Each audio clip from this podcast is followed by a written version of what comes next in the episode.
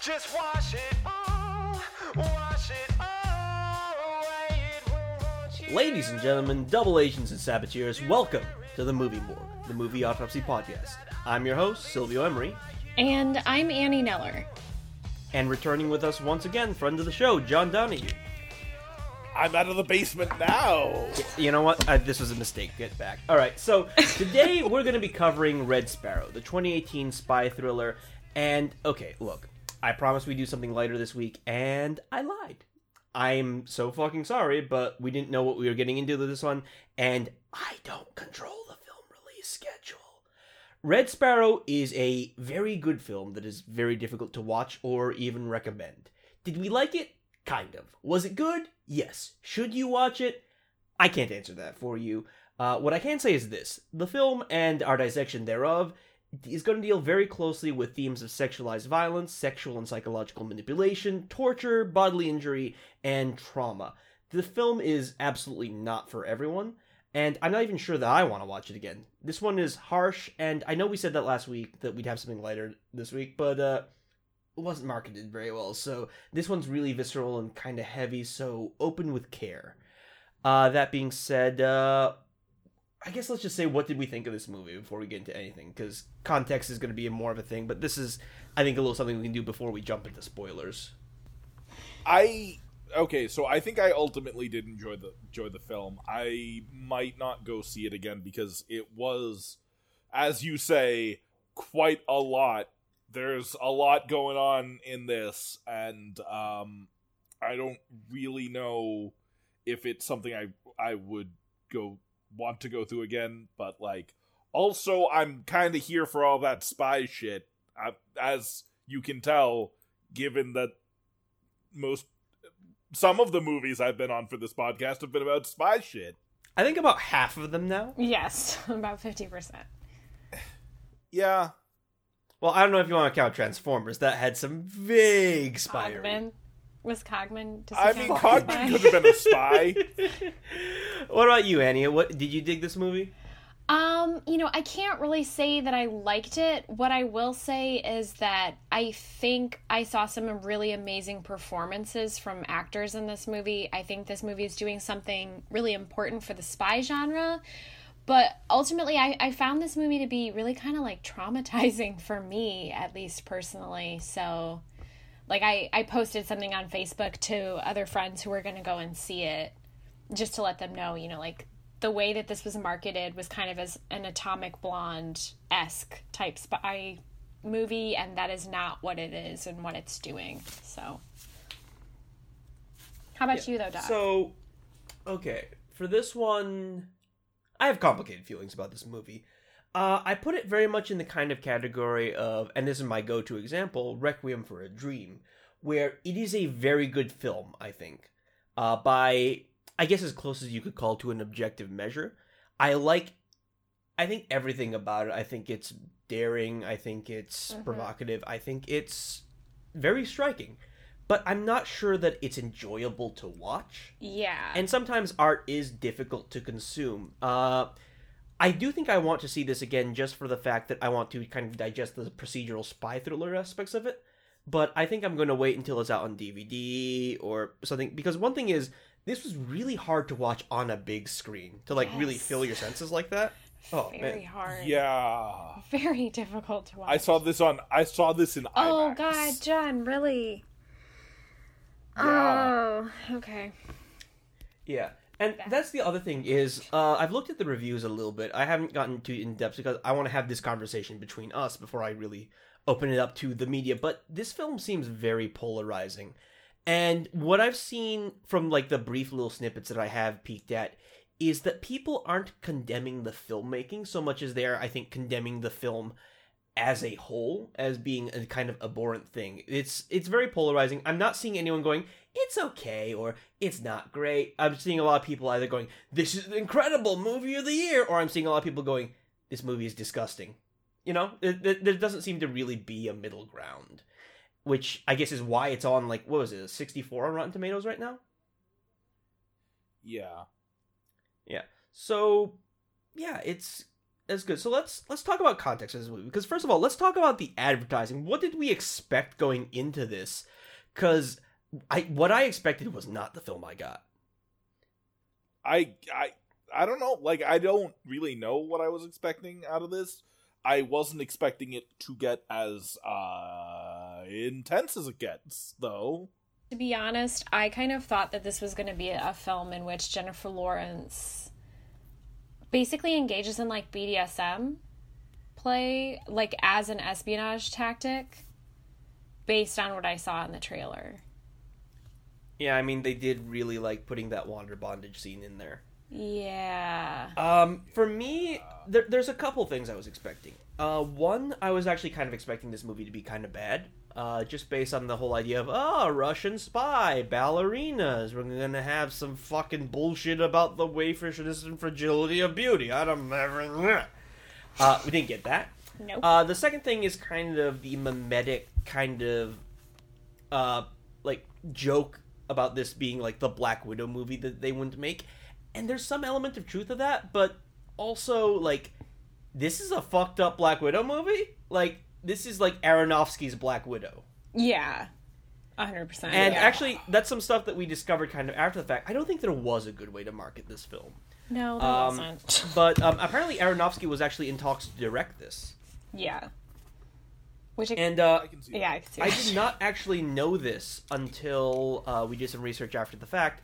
But this is in fact based on a trilogy of books, uh, the Red Sparrow trilogy by uh, by Jason Matthews.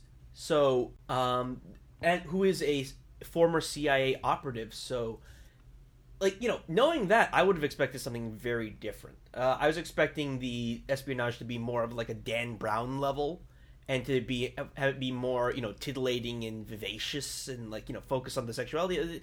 And in a way, it's very focused on the sexuality, but not in the way that we were expecting at all.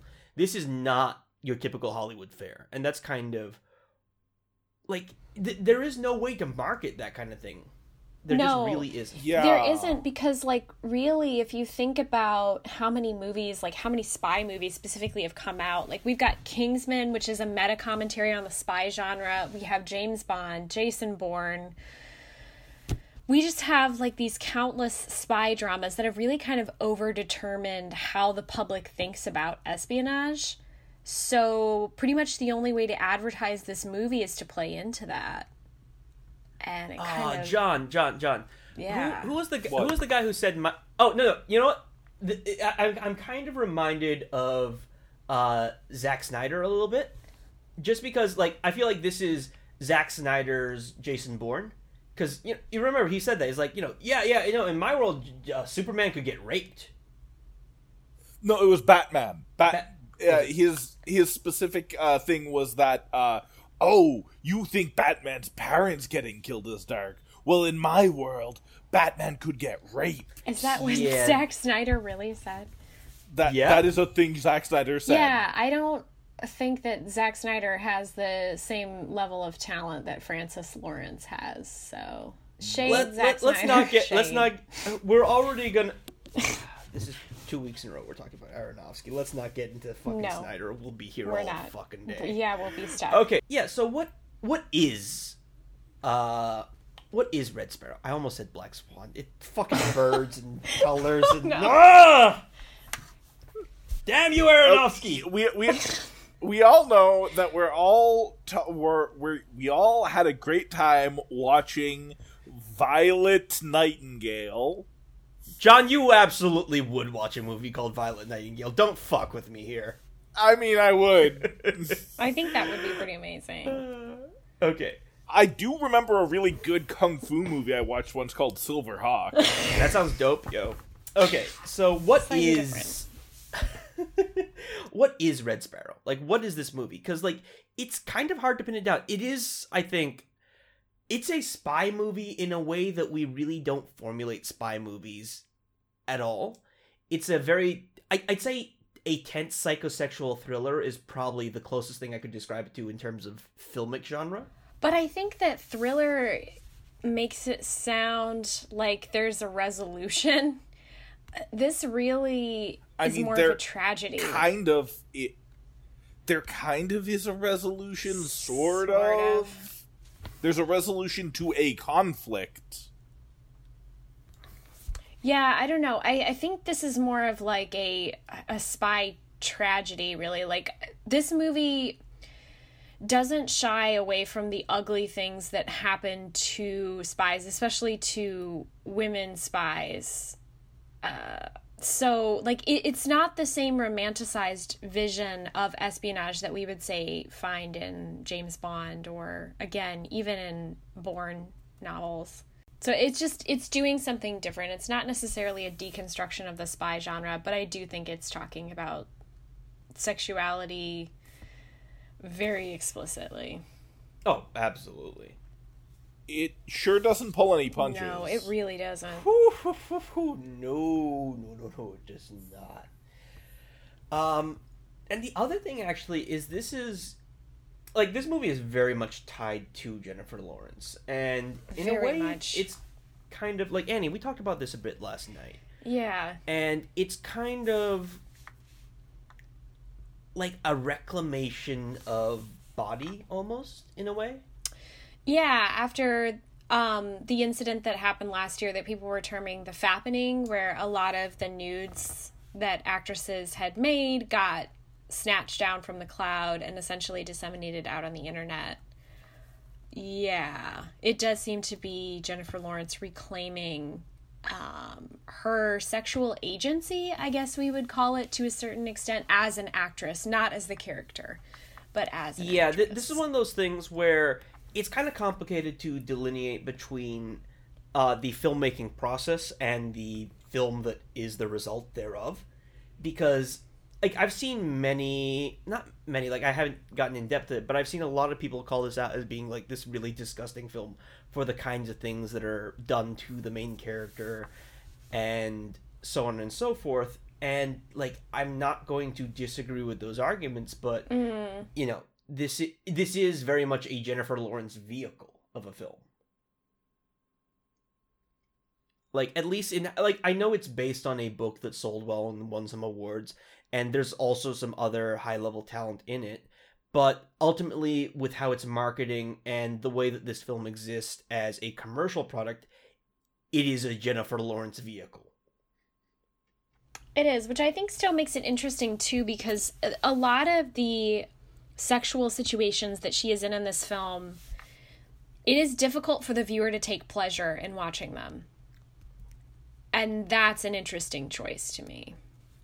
Yeah. So let's actually let's get mechanical for a minute and let's Okay. talk about what what because I think uh, we seem to have a consensus here that this film was very well made, and I want to break into like what were the good choices, what worked well for it, and if anything, I guess didn't work. So first thing I'm going to talk about though is just a sequence because I want to call out this fucking sequence is this is where I put my popcorn down and said, "Okay, this is this is not the movie I was expecting. This might be something a little special." Was everything before the title card. There's this long sequence where uh, Dominika is pre- uh, played by Jennifer Lawrence is preparing to dance at a ballet. There's this sequence of you know a Russian oligarch being like, "Hey, let me touch your butt because I'm entitled to all your shit," and it's crossed over with Nate Nash, played by Joel Edgerton, uh, doing an information trade off and doing some spy work. And the music is really dissonant and creepy, and you know, kind of almost morose, but not quite. It's it's that kind of like old. It's operatic in that it's it's this huge melodrama that's swelling and moving with the piece, and there's a dance, and it all builds up. It builds and it builds and it builds to a a male ballerina jumping on her leg. And there's that snap, and that moment just hurts. Like I I I, the, I, I am very sensitive to breaks. I've never broken a bone in my body, but like it it it just it upsets me. Uh, between this and the recent adaptation of It, like those are probably my top two breaks in film because those just hurt. And that's when it's like, okay, this is not this is spies are not fun. Spies are not fun. Oh god, no. Yeah. And I think also what I really liked about that sequence is um, juxtaposing a ballerina, this dancer that has historically been presented as kind of like this feminine ideal, with a male spy doing his work, suggests that those two forms of work uh, require a kind of discipline and training. Um, and there's risk involved in both of them. And so I, I think that was a kind of a cool way to set things up. And I loved also that the pacing changed with the music to really kind of rev things up. Like you knew something bad was going to happen, but uh, because the music was kind of telling you that it was, and so was so were the cuts. But yeah, you weren't quite sure what was going to happen until that snap. And I, I'd have to rewatch it to be sure, but one thing that stands out to me in particular is also how graceful the male dancer is. Because I feel like he has is just this really beautiful arc through the air onto her leg. Yeah. And like I, I again I'd have to rewatch it to be sure and to like really comment on that. But the way this lives in my mind, that is absolutely a piece of the art there.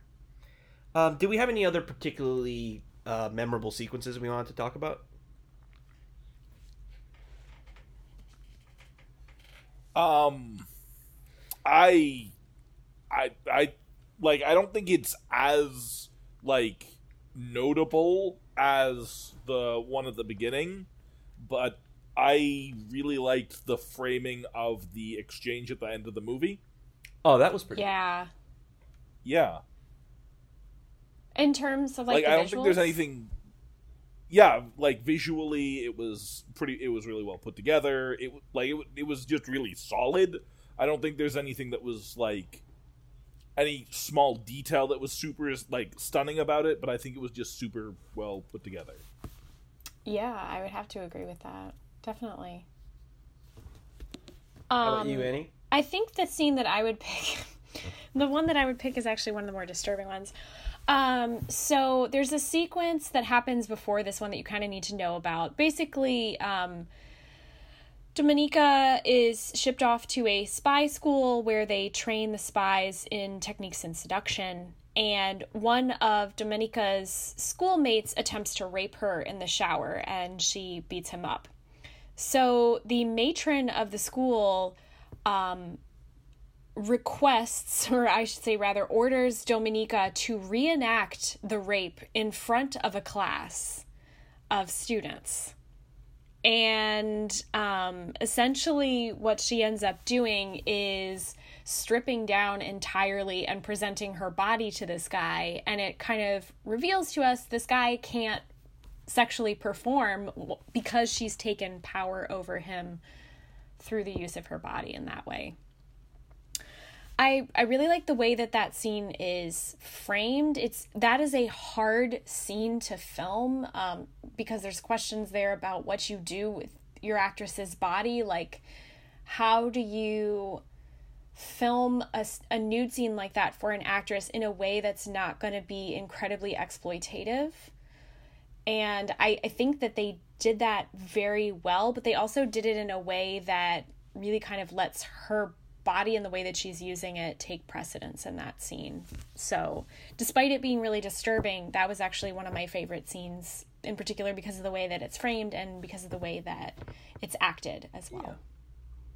Absolutely. Um, one thing that kind of jumps out at me is first of all, Charlotte Rampling as the matron is incredible. Terrifying. She is terrifying. Yeah, she's so I, scary. I would put her up there with Kathy Bates in terms of female villains on screen. Oh yeah. Uh, she is just absolutely terrifying. And that if if you didn't bring her up, I would have.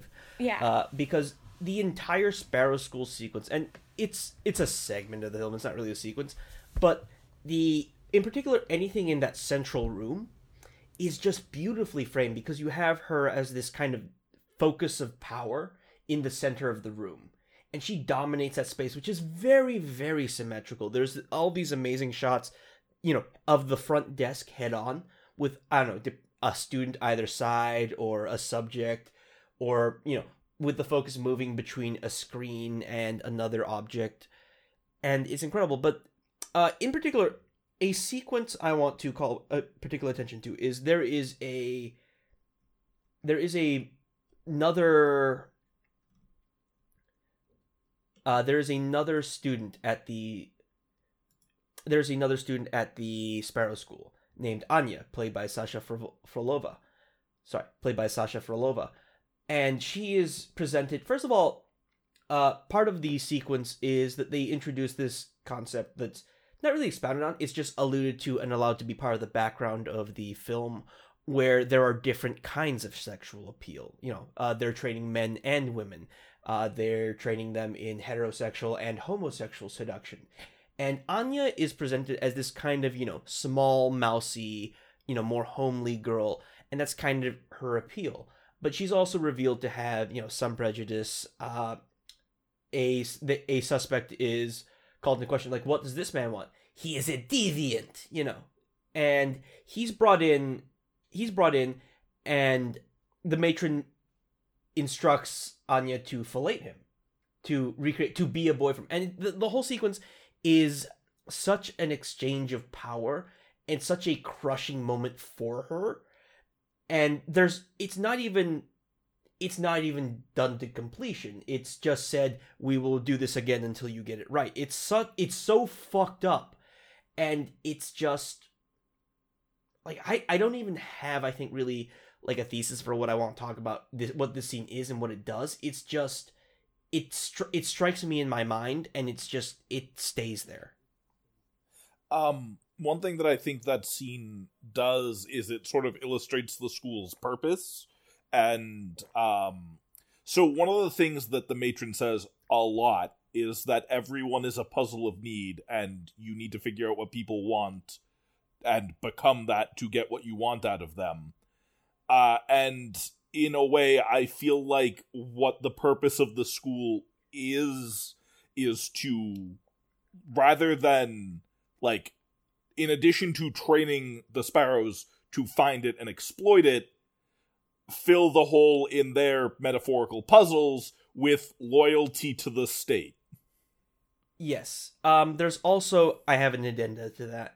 Um is immediately following that because um the matron pulls her up and then molests her in front of the class to illustrate her, the ability to uh, to induce arousal by physiological manipulation and kind of deconstructing arousal as not being a purely mental state. And it's just such a like it's such a violation of a moment. Like th- this is i think kind of and i think that's kind of what i think stands out to me about this film is it is brilliant at what it does but what it does hurts Well, because I think it's exploring different forms of sexual exploitation and violence that we don't necessarily have the language to even talk about. So, like, for instance, um, forcing somebody to become aroused against their will, like, that's essentially what she's doing in that situation. Um, there's other stuff too, like, for instance, how quickly the sexual assaults take place. Um, I, Oh, I God, think, yeah. yeah, um, it in this case there's a kind of desire to portray sexual violence in a way that addresses these issues that we don't have the the words to talk about so we're doing this through images because we can't really fully even and talk about them as a culture I mean, not only the way this film handles sexual violence, but the way this film handles violence in general is very. It's very strong. It's very striking. but. Uh, in particular, what I want to call attention to is the knife fight with the Russian Stig. And you guys know exactly who I'm referring to. Yes we do Oh, yes, yes we do Um, but violence in this film is very quick, very brutal, and this is not like you know your Bond style fun spy movie. There's no kung fu action. There's no cool gadgets. It's but and it's clumsy and it's slippery and it's messy. That fight, everyone gets fucked up in that fight. oh yeah Absolutely everyone. Because that that is that is the thing about a knife fight is, you know, in self defense they don't teach you, you know, oh here's how you grab the knife from the guy and here's this cool move you can do to disable it. They what what they teach you in knife fighting is you will get cut. Cut them first. yeah It's like there there is no way even like you know, the only d- more thing more dangerous than an expert with a knife is an amateur with a knife. Yeah. and all of those cuts are just very they're very visceral even if like none of them like feel super deep in the way that you'd normally see like a like a significant hit with a knife Like in a stabbing. in a film Yeah. yeah like nobody gets like a solid stab in you don't have one of those scenes where like somebody like sinks the knife in like halfway to like half the blade and like slowly starts dragging it through them or something like that it's just like a, a quick like slice and then somebody's bleeding pretty badly and and the whole thing goes to the ground. Um, that is one thing we see a lot in cinematography is we don't like going to the ground. First of all, because Mhm. it's more difficult to film, Yeah. and second of all, because it's I think considered to be kind of an undignified way to fight in film. yes. is it's it implies a loss of control. And in general, whenever we're creating film, a lot of times we like to have a protagonist and we like to empower them. So to have them go to ground is either it has to be a moment where they're losing, and in a knife fight you're gonna fucking die if you're on the ground. But also that it goes hand in hand with injury and with realism, and we love violence as a society. We love it, but we hate consequence and we hate blood and we hate suffering. And to have a fight go to the ground is to have that fight be prolonged and to be injurious, I guess. What's the word? It's to make it And- intimate. yeah. Yeah. And we hate intimacy with violence. Oh yeah. We love like I, I teach kids animation and they always want to watch like, you know, uh watch these cool fight scenes and go to these YouTube channels where animators just animate really cool wild fight for choreography. And they love that. But I show them, you know, a very good, really well choreographed fight with a single cut of blood and they get squeamish. Like we don't like consequence to our violence. right. And that's I That's think what kind of what strikes this out movie more is all about, though. yeah, it's actually very much, I think, in the vein of like not so much the later ones, but I think very much in the vein of Casino Royale. The whole kind of let's let's be gritty, let's injure Bond, let's let's hit him in the fucking balls, let's make him hurt, let's make him bleed. That's kind of the style of violence that we have in this film. We have our garroting, I think, is our not not our first act of violence uh, but one of the early espionage acts of violence. And it's not just that you know he's strangling, he's like, "Ugh, ugh, ugh." but blood pours from his neck onto Jennifer Lawrence, who is underneath him. It's fucked up. There, all the violence in this movie is fucked up. There's no easy shots. Even like when uh, the uncle is shot, uh, when the uncle is shot in the head, that's like it's a messy headshot. Generally speaking, in film, headshots are clean. This is not. I think that might be like the fastest violence we even see because like even like the garroting like it feels like it takes forever even though it probably doesn't take that long but like it feels significant.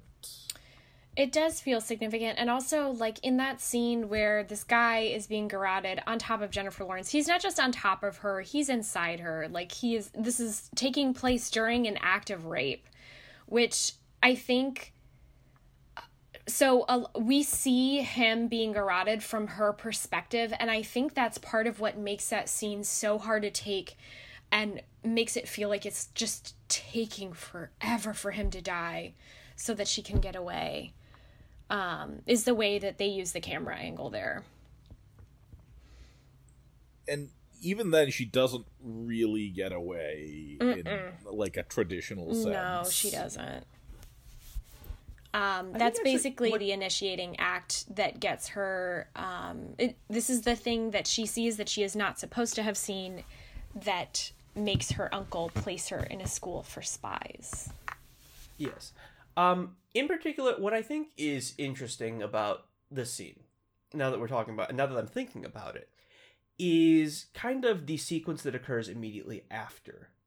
Because this violence occurs, uh, we are subjected to it, she is subjected to it, she witnesses it, and she survives, but immediately her only exit, her only exit is through the permission of Russian Stig uh, you know, he guides her out. He leads her to grab her things. He drives her off to the, you know, debriefing. But from that point on, uh, her only other option was maybe to exit through the front door and the bodyguards and to be in a whole shitload of trouble. Oh yeah, but to have to get on a bicycle, sorry, not a bicycle, that makes it sound ridiculous. A motorcycle. a motorcycle with a guy who's got a helmet on whose face you can't see, who just garroted someone. Um what the fuck? Yeah. Also, she she has just recovered from a, a horrifying leg injury. Yeah. Has been walking around in heels for a while. And her uncle kind of set up this entire situation to take place, which is Yeah. and he basically kind of admits in the subsequent scene that he sort of knew something like this might happen. Is that oh, was Oh, that right? Kind of. Did I read Yeah. that right? It's it's Um, ambiguous, but honestly, like I I'm pretty sure he was gonna kill him anyways. Because I mean, he sort of implies that he hadn't planned on doing it, but he was given an opportunity because she got the guards to leave the room. Oh, I see. Okay. That was that was my read on it, and then he like told her that he had planned on it the whole time. Which I mean, he could be lying to either one of these people because he's a fu- he's he's a fucking spy. It is, yeah. yeah. Also, I just want to comment how much um, Matthias Schoenaerts is that how I say that? Uh huh. Matthias Schoenaerts uh, playing uh, Vanya Egorov, the uncle. How th- fucking Putin like he looks! Holy shit! So so Putin-y. He's also a huge piece of shit. Yeah, um, just a, re- a great a recommendation for Francis Lawrence: stay out of the Eastern Bloc for like Oh, the yeah. rest of your life. Yep. Just Yeah. Also, don't don't drink any any polonium, please. Yeah, please stay no, away from that's polonium. that's that's that's not going to end well for you, buddy. So, uh, the other thing I want to talk about uh, is, and this is, I think, starting to verge into deep cuts a little bit. Was there anything else mechanical we really wanted to get into real fast? I go ahead. I was gonna say I don't think so. So Mechanical, uh, did we want to talk about the torture sequence? Um, I, I, which one? Do we want to? oh, Uh, I mean, all of it is, but I, I think that's more interesting thematically than it is in terms of filmmaking. Okay. Uh, but what I what I do want to talk about briefly is Jennifer Lawrence's performance because that is That's as a- much thematic as it is mechanical. and it's also Um, been the center of a lot of critique about this film. So Yeah. yeah. So what do you want to say about that?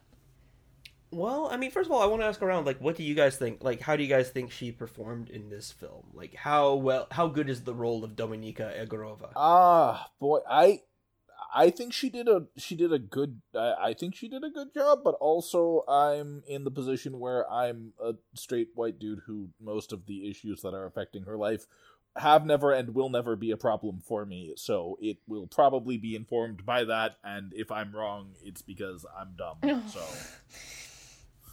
I'm going to admit that up front. No, I I kind of agree with you, John. Um, I her accent was a little eh, but um, it was a little much. the yeah. emotional beats for me were what got me through her performance and were what made me think like this is actually a pretty solid performance. I know that for a lot of critics there were some people who actually even commented on the IMDb page that said her accent was so horrible I just left the theater. Um, that is not my perspective at all. I think her accent's only okay, but it's the way that she carries us through these scenes with these emotional beats that I really f- found kind of profound in some places. Doc, what did you think of this though? Because you brought this Okay, up, so- so you clearly have an idea about it. okay, um, I think I think first of all, I think she performed very well. Um, the accent I think is a little bit wooden, but also it kind of plays a little bit into the aesthetic of the film.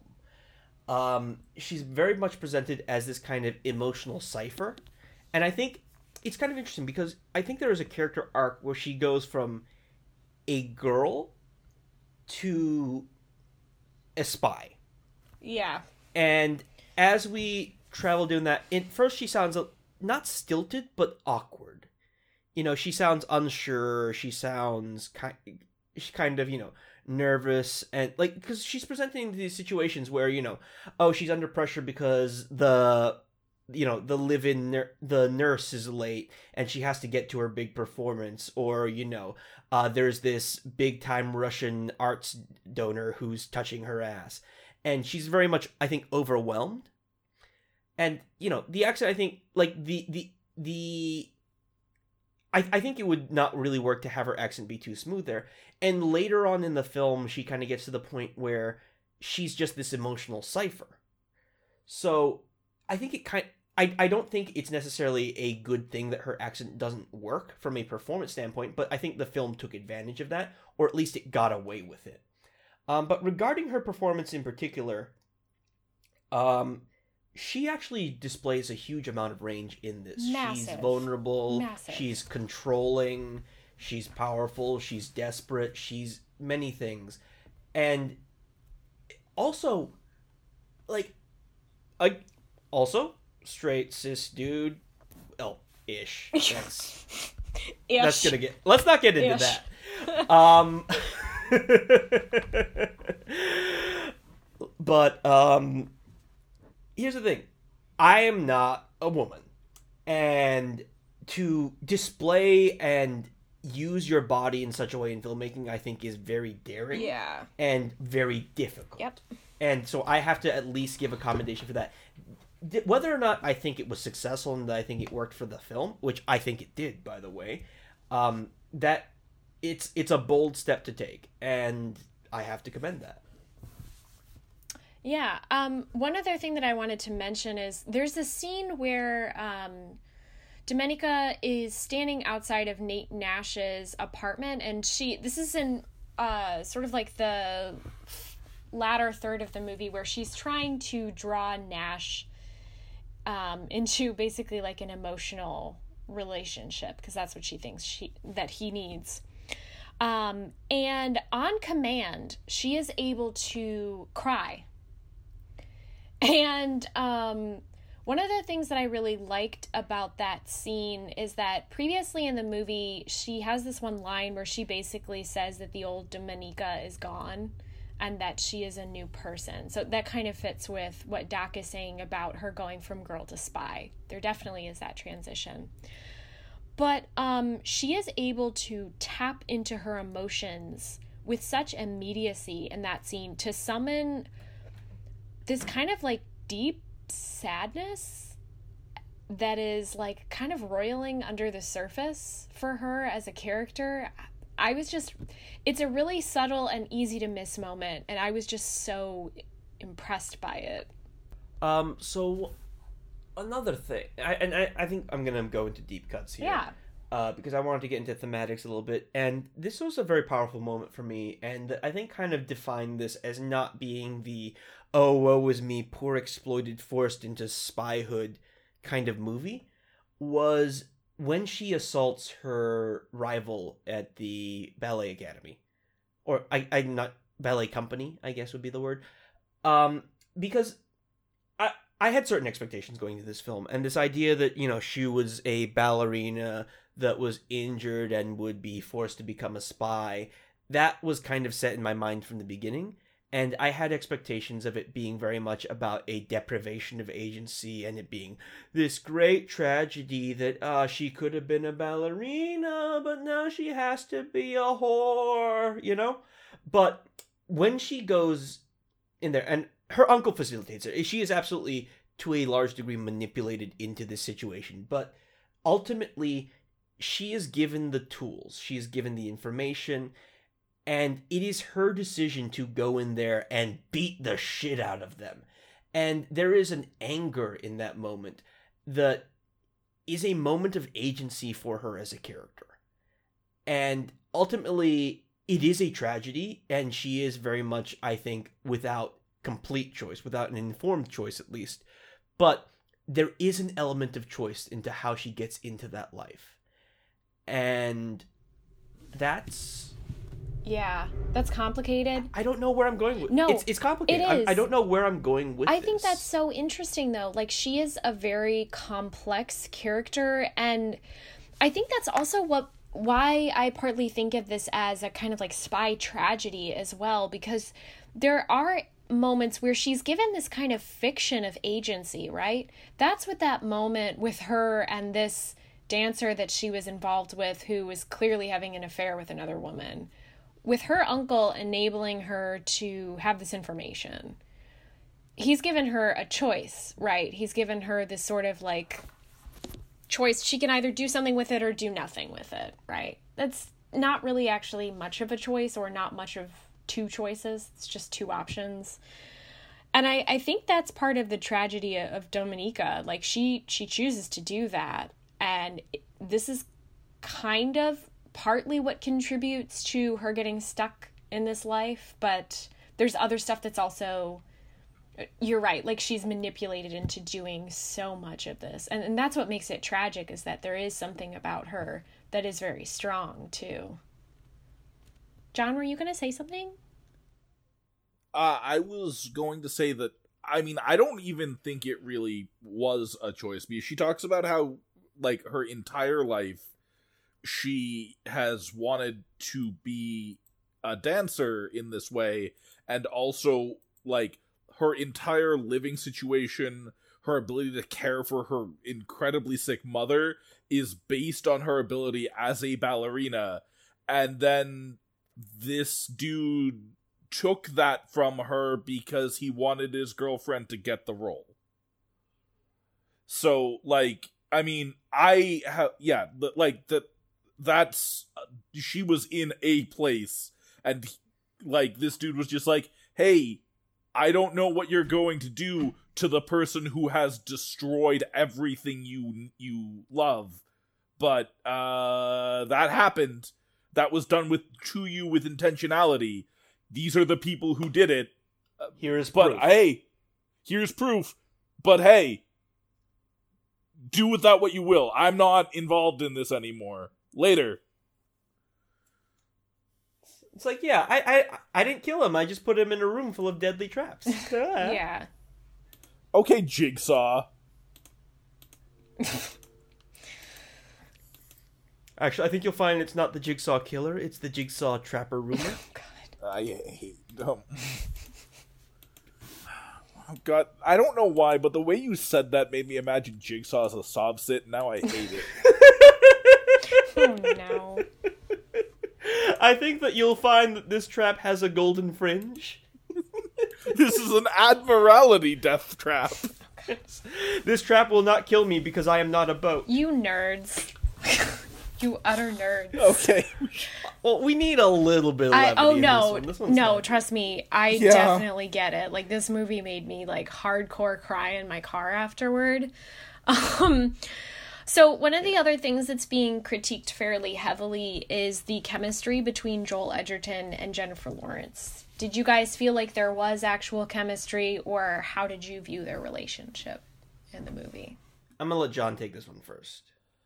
Um, so I feel like there was what Joe, what what Nate would consider chemistry, but I feel like given the full picture of what we know about her character, I don't know how like how authentic that was or how much of an act it was being put on by her for the purpose for for him to get him to do what she needs him to. Yeah, I'm I'm kind of in agreement there because w- when I look at this, when I think about this film, and I think of the moments between them, they don't have chemistry, and that's a good thing because she is he is being had. Yep. He is being had so bad. She is using his ass, and like he's he's the wide wide-eyed blue-eyed idealist and that comes back to bite him in the ass and like that works for me because the whole thing about her character is she's kind of hollowed out and filled with whatever she needs to succeed and move forwards in the spy game So there is no room for a person to be left in there to fall in love or to have this genuine emotional connection. There's only the game. So for there to not be any chemistry and for the romance to go on ahead anyways is I think like a really good like it I don't know what to call it.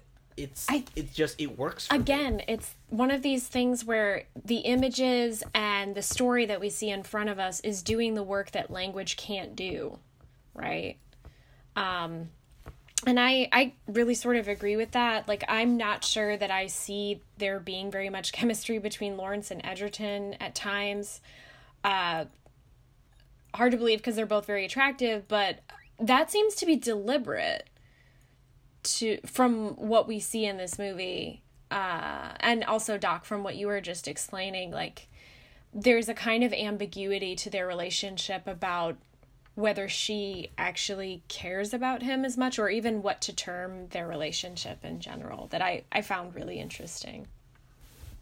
I think also we need to look at the framing of how certain things happen. Because in particular, uh, she follows him for a bit, and he's aware of that. He's a spy. He knows he's being tailed.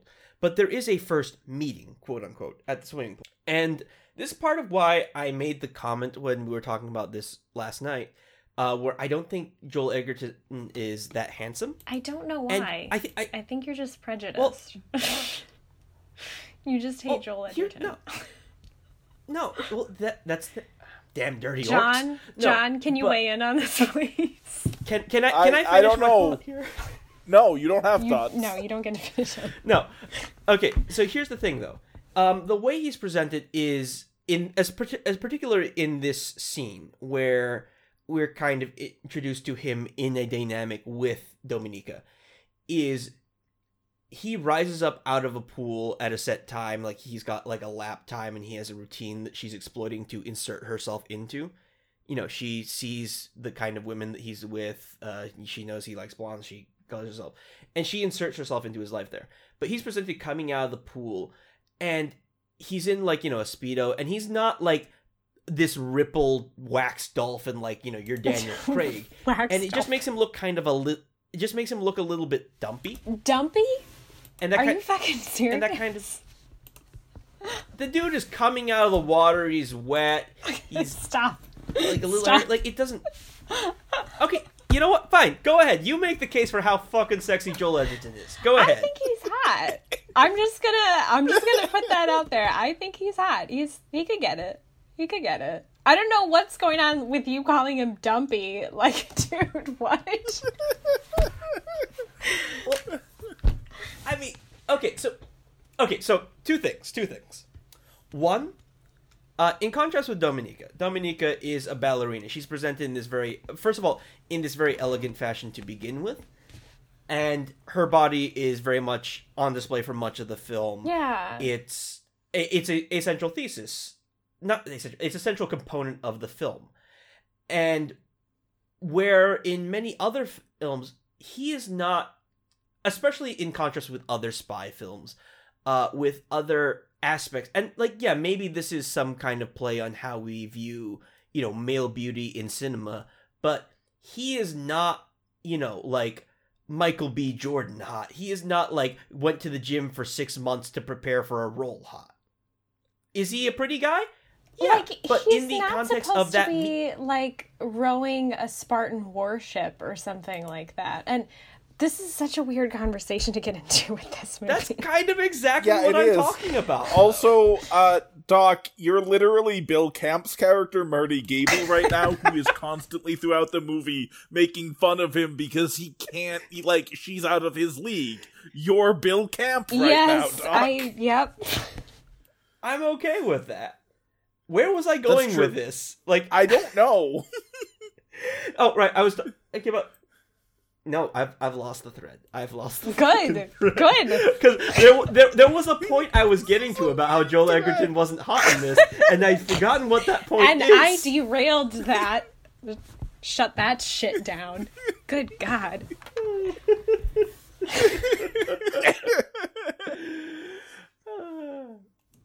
Well, that was I, going I, nowhere. I genuinely, I genuinely don't know what I was going to say about him not being. I don't now. know Thanks, either. Annie. Again, I I find it perplexing. I I also don't know.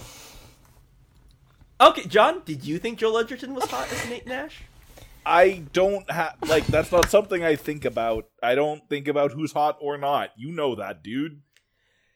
That's fair. I live- that's fair. I live that asexual life. That's fair. That's a thing. Okay. So, Annie, let's talk about your hot martyr for a second. Oh God, you're so cruel. Oh yeah, this movie is cruel. This is this is what we live. This- in. this is this is the world we're. This movie is cruel, and um, I'm glad that you bring up martyrdom and Joel Edgerton because this is actually one of my main critiques of this movie. Um, so this is propaganda, essentially, right? Like yeah. this is propaganda. Um, the Americans are presented not necessarily as, you know, like purely good, but they are presented at times in a kind of like comic light or at other times as kind of like incompetent or or witty. Um, we're not really shown the side of American espionage that we know to be there. Like, we know that people get black bagged. We know the stuff that happens at Guantanamo Bay. We know bad things happen. We're not shown the American equivalent of the Sparrow program, which they definitely Oh, have. yeah. Yeah. Um, and in, I think you'll find it's called Hollywood. Damn it. Uh, you're fired. You're fired. You're fired. You can't fire me. This is my house, John. I'm firing you. so Next week on the movie morgue with John Donahue and Annie Neller. Silvio's in the doghouse. Um, so Silvio goes in the basement. Yeah. God, so mean. So instead, what we get is um, the character of Nate Nash, which, first of all, is the most American name that I've ever heard. And second of all, what we get is a scene of torture in which a uh, your favorite Stieg dude is literally flaying um, him alive, which I personally, as I was watching this, I was like, oh my God, okay, so they've chosen a literally a medieval form of torture, right? Which that's the main way. I don't know if you guys have heard of too many cases of people being flayed in the contemporary world. But um, so it's kind of like this direct allusion to medieval forms of torture, which is a way of constructing Russians as medieval, right? And Americans as not. And so, what results in that scene is we get a scene in which Joel Edgerton's character is effectively being presented almost kind of in the same fashion that we would see a Christian martyr. A lot of Christian martyrs were flayed alive. And that's not necessarily something that we can completely disconnect from this. So he's literally being presented as a kind of martyr. He's also presented as a kind of romanticized hero, right? He's a romantic to a certain extent. What do you guys think of this? Like, am I just out there in the far, like far afield, or No, I I don't think so because he he jumps at any opportunity to martyr himself. Like he shoots that gun in the park at the start of the movie so the police will chase him and not his target. He's about to shoot that section chief in the middle of Heathrow Airport until she waves him off. This man is a martyr looking for a cause, and his cause is the CIA, which, sorry, pal, that's maybe not the best choice. Yeah. No, he's definitely he's like this Galahad type figure where he tells her, "I would have killed those guys for you." And there's something weird about this. Like, what do you guys think this is doing? Like, what is this film supposed to be doing for us? Okay, well, there's a couple things, and like one's gonna get into like probably like a deep and final cut, so I might not get into that just now. Okay. Um, but part of that is that he is, I think, a counter example. He's a very much a foil to Dominika, where Dominika has had the person hollowed out and filled with this void for power, and this kind of like master of the spy game. He's he's essentially a good person. He's presented as this kind of pure alternative of you know idealism and empathy and you know humanity. And that's attractive to us as an audience. And it's kind of a counterexample because we're not given america. We're not No. we're not shown america in the same capacity. No. but we are shown and this kind of plays into this film i think as this weird post cold war propaganda but then again you know we lost the cold war. Let's admit that right now. But you know this idea of russia as this corrupt uh, bureaucratic plutocracy that's very much present in this. Uh, there's you know corruption all over the place. There's this horrible dehumanizing Sparrow School. There's this idea of loyalty to the state over individuality presented, and compare that with Edgerton, who's like you know, is like he's going with his gut, and he like you know, loves this lady, and he's you know bright, bushy eyed, and whatever. Bright, bushy you know? tailed, I think was what you were going for. bushy eyed. He's got bushy eyes. I Fuck think it's, you. he's got a Okay. bushy tail too. I'm keeping that in the edit. I edit. watch a I'm keeping it different in the edit. I said it. I am being usurped. I I am not owned. I am not owned. He says as he slowly Oh. turns into a corn cob. Yeah, I was gonna say, Doc, why are you a corn cob now? No, but um, oh god, we keep losing threads today. we do. but he's present. He, he he's a, an, an alternative, and ultimately he is chewed up and spit out by the system. Yep. And I think he's shown as being an unsuitable spy. Ultimately, is he gets fucking played. Everyone around him is telling him, "You're in over your head. She's playing you. She's not a real person anymore. She's a sparrow." And he's like, "But she's pretty, and she looks at me with those goo goo eyes." I need someone to save so I can be the hero. Yep. And like no but I he he is I think the movie does like come down pretty hard on him not being a good spy. Oh yeah. Because cuz one everybody is playing him two the SVR fucking has his number the second he's on screen. Which kind of like weirdly reinforces the idea that you know characters who are cold and calculating who do use sex to manipulate people those are good spies right? James bond is a good spy despite the fact that they leave a trail of bodies and trauma in their wake. That sucks. I think part of the thing I think part of the thing this movie is doing is asking the question, do you want to be a good spy? And I think the answer it comes down on No. is no. Okay. No. So, two things. Two things. Uh, one, there's a particular lyric I want to throw up here uh, from Man for All Seasons.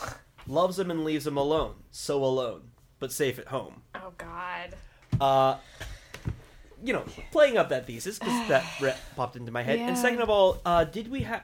I think I'm just going to get on to my final point here because I think this is kind of very central to the Yeah. film. Is it's this presentation of corruption and power as being. I'm not quite sure how I want to put this because not any I think individual phrasing kind of works for this, but it's either symbiotic or two sides of the same coin that power and corruption if not being the same thing go hand in hand. Yeah, I would agree with that. So it's kind of like the Stanford prison experiment type thesis about power. If you give people power over others, corruption will result. Well, it's also it's a chicken and an egg question. Yeah. Because the question is does corruption breed power or does power breed corruption? And I'm not sure. I'm really not sure in this film. It's I think one of those things where this film doesn't necessarily have a central thesis on this musing of mine, but it is exploring that theme. I think it might be just presenting a power at both power and corruption as and like this relationship as endemic to the current state of geopolitics. I would have to agree with that 100%, especially with that scene with buying off the uh, senator's aide. Yeah. Yes. Yeah, because I mean, there, there's a couple things about. I want to talk about the senator's aide for a second. Uh, Swan, right? Uh, sh- I forget what her actual name is, but I know her agent name is Swan. Okay. Um. So a couple things. One, uh, first of all, she is corrupt. She has what little power she does have, in that she is a senator's aide. She has access to these secrets that she sells to the Russians. Okay. Um. So she in in in that aspect, in what power she does have, she is corrupt, but also she is corrupted. She is abused. She is exploited and she is i think also portrayed in some ways as being kind of hapless and a bit of an innocent in this where uh her sexuality is abused. She is seduced by uh what was her name? Marta? yeah. And also like the second that she gets the money and gets out she's drunk she's paranoid and the police close on her she is bewildered and she is frightened and that's what gets her killed although it's also a hit so that's a little complicated i think that scene would have worked probably better if you didn't have you know like aha yes russian operation pulled off Uh, I I didn't read that as a hit. Actually, I don't think any of like I think what happened was because they do just straight up say that the CIA moved er, moved on her too soon, and she just walked into the middle of the street and got hit by a Yeah. car. I don't think that truck was waiting at that intersection at like a red li- at like a green light, just stopped waiting for her to walk across the street. no I think no, what no. happened um, was I, I, that, I see uh, that now Mm. but at that moment in the viewing uh, the americans presented as oh she walked in front of a fucking truck but i think there was also some slightly ambiguous stuff with the russians about like No, you know they had somebody watching her. Yeah, yeah they did. Which- which you know, you know you're it was just do. it was just someone watching but w- again like we covered this in atomic blonde i'm not as good at spy movies but it was just like she is dead like like it was expected almost yeah. Yeah. Um so- Also, I just realized we didn't talk about Marta getting tortured to death. Oh yes. Um, God. That was so a many whole people thing. Die and uh, just have these horrible things happen to them. Uh, and the fact that um, so Marta's tortured and killed by um, the Stieg who likes to to flay people, and then he like s- sticks Jennifer Lawrence's face very close to the body and says, "This is what a farmyard smells like." And it's just this horrible act of dehumanization. And I think that for me was kind of the moment where I realized okay, this is a movie about the fact that if you are involved in this espionage game, there is no way that you don't get fucked. Um, that is part uh, and parcel of the process. And by fucking, I mean that very literally. And I mean that as well as in its connotation of being screwed over by other people and manipulated as a result of where you sit within the power structure. Yeah, that scene was something Yeah. else. John, did you have something specific about it? No, well, like I just wanted, I just realized that we hadn't talked about this, and like, also it's kind of like it, it's a whole thing that she's the only sparrow we see out in in the wild, I guess, and she just gets fucking tortured to death because uh Dominika told her the told her how she got into a spy thing. But I think that's why they're called Yeah. sparrows. So- sparrows don't live long. yeah. Yeah. Um, well, here's here's another thing because this does kind of tie into what I was talking about. Is also the way that first of all, Dominika is completely corrupted by her situation. She becomes, I think, probably the best spy in the business just by virtue of being the most willing to compromise or discard any kind of morals. Um, because one thing is also power is corrupting, and power in this film and in kind of the espionage world is information. And one thing that she does is she she lays out a lot of poison pills. Yeah. Um, in particular because um, Marta is killed because she uh, gives the immediate supervisor the information on how Dominika got into the program.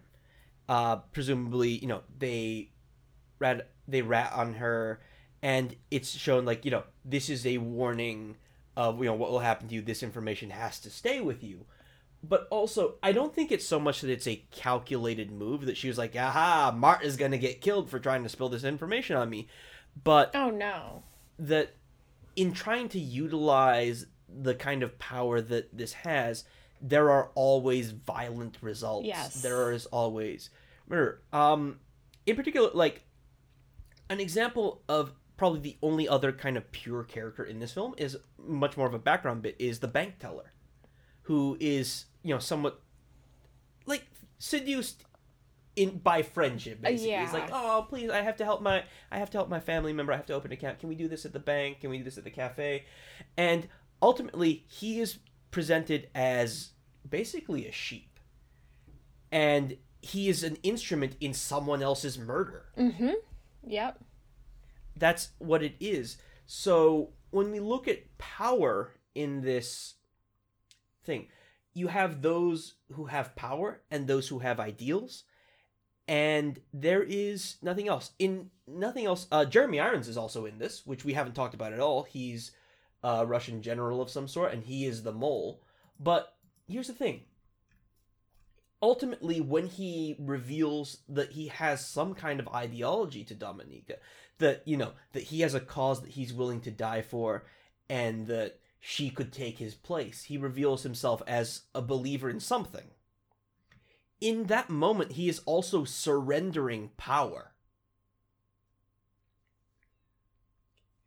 Is you cannot be a spy you cannot be powerful in this international world of espionage without being a monster and the question is do monsters become powerful in this game or does becoming powerful in this game necessitate becoming a monster and i think it's And I kind think- of both Yep. Yeah, I was gonna say. I think the answer is yes. yeah. I have to agree. Man. This movie. Um, it's it's a trip God, this movie. One thing that I thought was kind of interesting is that throughout the entire like the like every time we hear the sparrows like internally discussed amongst themselves they bring up this puzzle of need idea where like you're supposed to figure out what people want and then turn yourself into the missing piece and fit in there. Dominika kind of does the opposite like she knows what she needs and finds ways to make people into what she needs them to be. Hmm. Yeah, I can kind of see that actually. Uh, the other thing also, sorry to go back to corruption for a second, because this was a point I brought up when I talked about this with Annie earlier, is also we're not presented with any honest s- power structures. Uh, in particular, the only example I think we really have outside of the spy industry uh, and the bank is the ballet company, and w- and that's very early in the film, and we're presented with a piece of doublespeak. Is you know, I'm a patron of the arts. I can help you if there's anything you need. Please let me know. Yup. And Yup. that's you know that on on, God, on the that surface guy. level that language is lovely. It's like, oh hey, I can help out this art. Like I'm a patron. Mm. Not I'm a if nice you've been in the world of the Let arts. me help you out. That's coded language. Oh language. yeah, I know. Oh, that is absolutely coded language.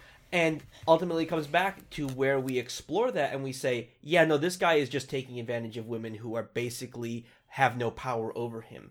Is we are never given an example of honest power. If we look at Nate Nash, Nate Nash is kind of powerless and kind of a shitty spy. Like he is taken off assignment and it's through like repeated begging and it's only when every other option has been exhausted that he's even allowed back on this assignment. Right, and then You know, Jo- uh, ultimately he kind of fails too in the end too, pretty damn hard. So Yeah. Yeah. And at the end, I think you know he he it's him playing the music for her over the phone. So ultimately, he's I think the ending scene kind of displays him as being a sucker, like as him being taken in by her. So it it could. I mean, I feel like there's still a tiny bit of ambiguity here too. Like that's one of the weird things about this ending is yeah that's certainly possible that he has been fully suckered in but also it's possible that she feels a little bit of something for him. I'm i'm not sure. I think I I kind of feel it's more of he- right now he is the best way to like hurt the system okay. that hurt Okay. her because I like she in a lot of ways what she does to her uncle which is set him up as the mole and which was actually like I didn't like see the exact mechanics of it until the last moment but that was it was a good it was a good bit of tradecraft. I liked it a lot. Um and like setting up this specific person who had in a lot of ways organized her most recent set of miseries Yeah. and then putting herself in a position to inflict more harm on the system that had put him in power yeah. as well as leaving the actual mole in place. Hmm. Yep. Yep. Like she's she's raring to go. She's she's a, like I don't know what happens in the later books, but like she is going to do some damage to the SVR. oh yeah Yeah.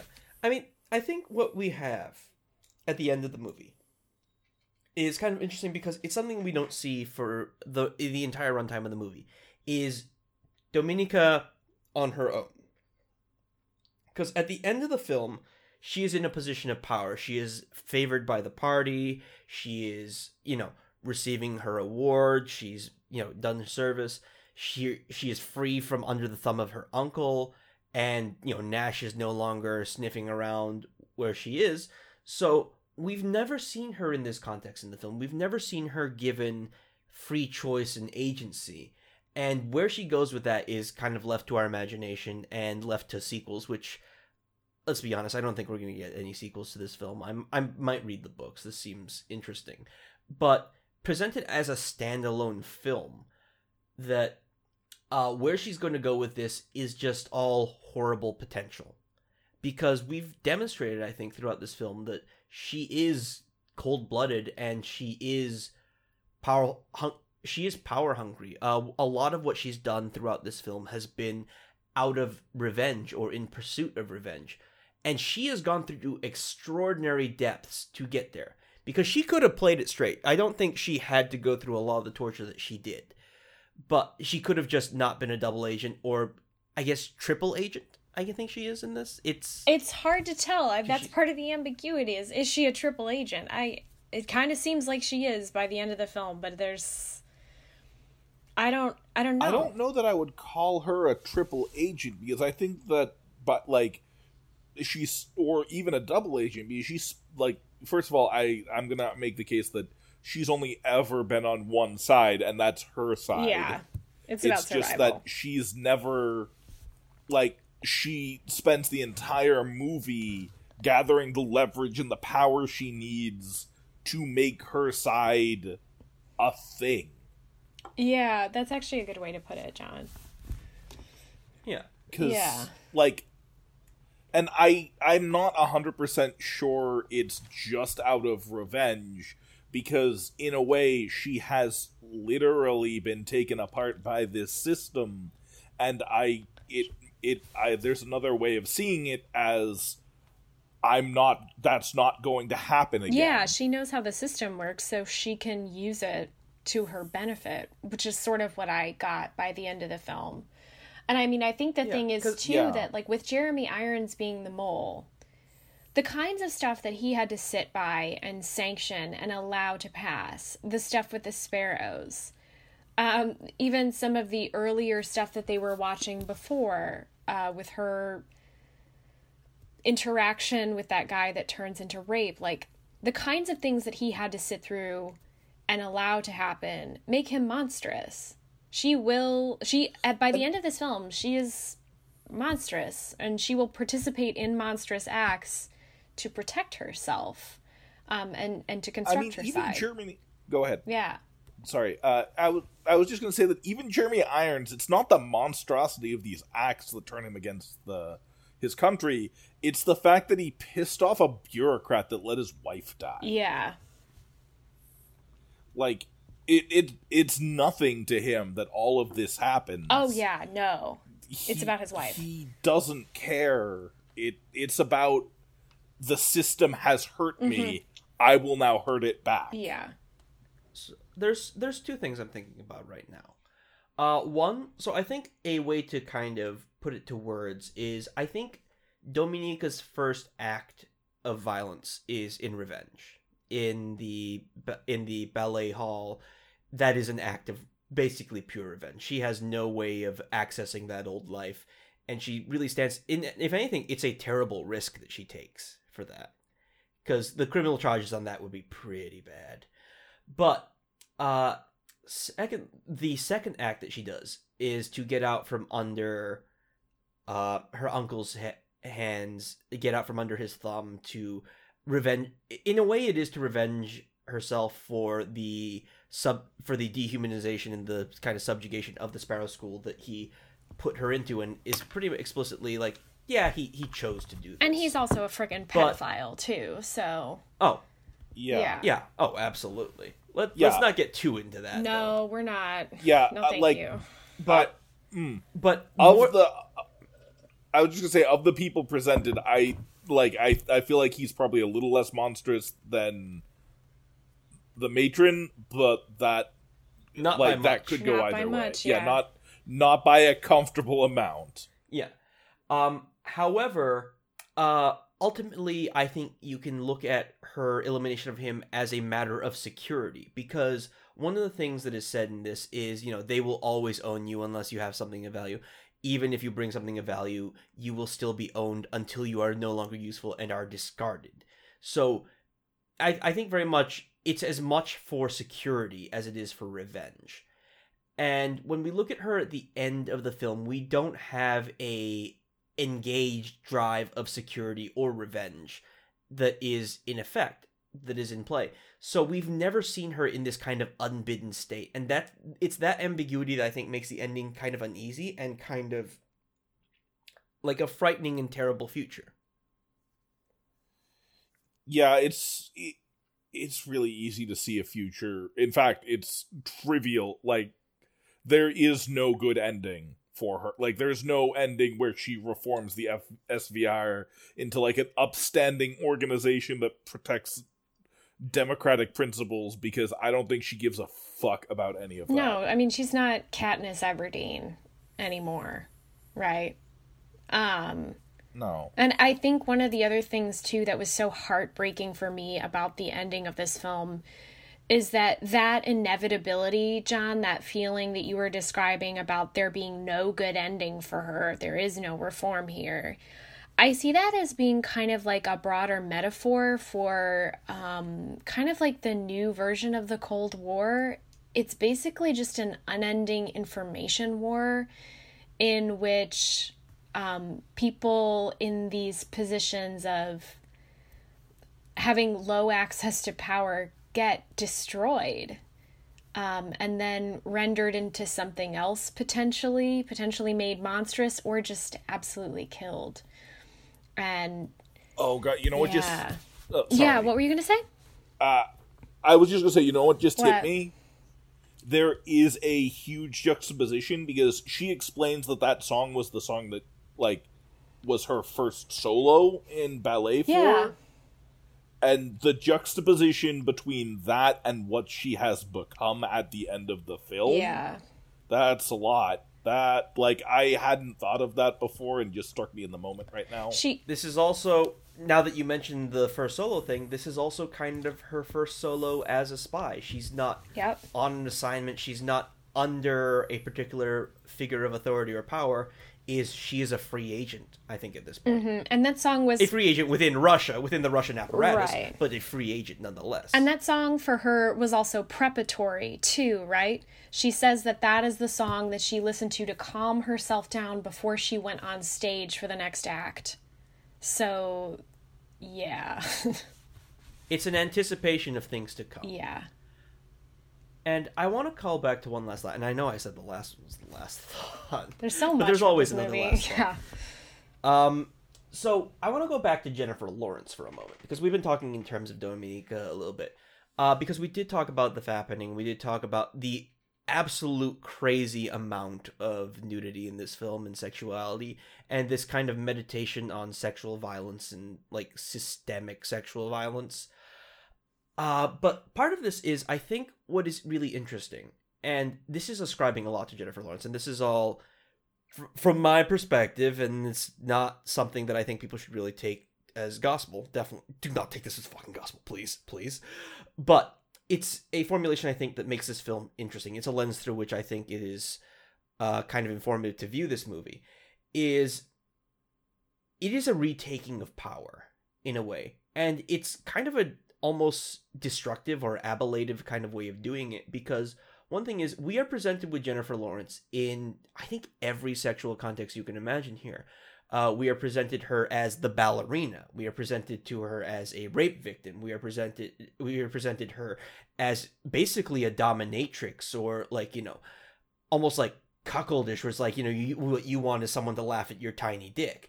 It, we're, we're given so much of her, and c- contrast this to you know this idea of the fappening where it's a violation. It's pr- pictures taken in privacy disseminated widely across the net. It's a violation. And i think this is a kind of a point of saturation. Because when you look at one one of the thoughts I had is this is a movie that's going to do very well on DVD because you got to have all the perverts going and you know here because there are entire forums on the internet about like you know whose tits show up in what movie and where you ah, can catch them and so it. on, but Mr. Skin. Exactly, but this is saturation. This is, I think, in a way, devaluing her nudity and her sexuality as a filmic object because we've just been given a buffet. We've been given everything. We've had her like fucking in water bondage. You know, there's what else can you look at Jennifer Lawrence and say? I want to see that out of her as as out, outside of just straight up porn, like hardcore pornography.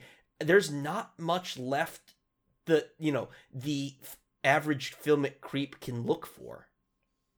And it's kind of a fear like almost a pyrrhic victory or like like i said destructive or ablative but in a way in making this film in presenting this kind of raw uncomfortable product and to have that discomfort associated with it this is not a movie you're gonna watch and jack off to this is a movie you're gonna feel very bad about your boner for Exactly. so in a way it's it's almost spiteful I totally agree with that. Yeah. I totally agree. That was sort of one of the things that I mentioned at the beginning of the episode is the fact that most of these sexual situations that she is in in this movie make you feel bad. Um, and I think that is very purposeful. And I could I could certainly see her taking this part for that. And she has made statements um, in the press for this movie stating that she felt like she was able to gain some form of sexual agency from this movie to take to take something back for herself. And I don't want to paint this movie as um some kind of treatise on like feminist sexual agency because it is not that and anyone who is claiming that has not seen this movie.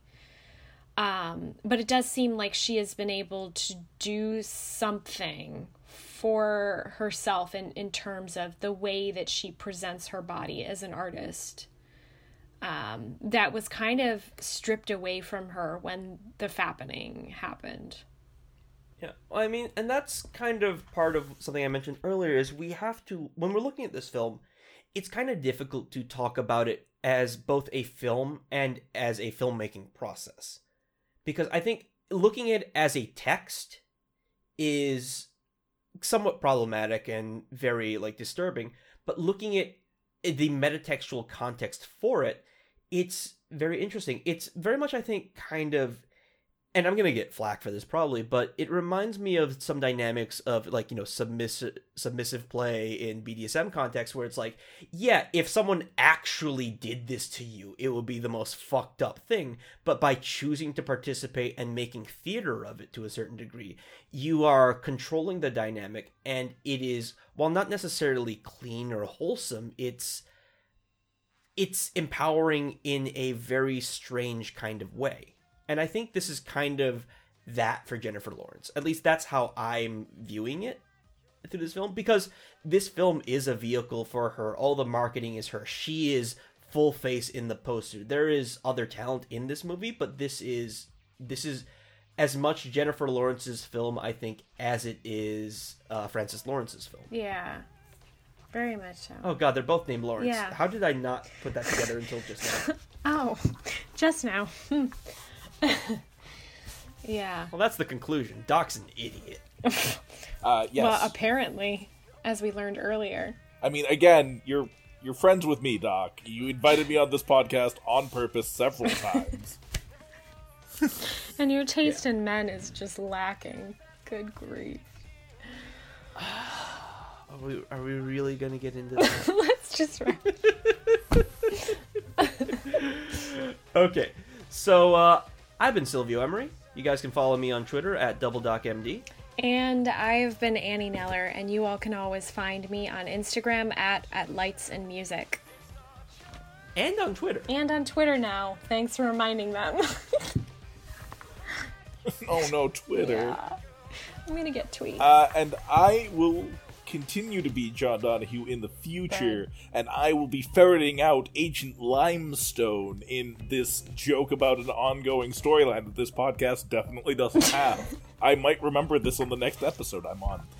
Possibly. Anyways, uh, if you like what we do, please, you know, leave us a review on iTunes, share this on social media, tell your friends and family. Seriously, badger them. It's like, yeah, these these fucking dorks. Um, thanks again, as always, to our Patreons.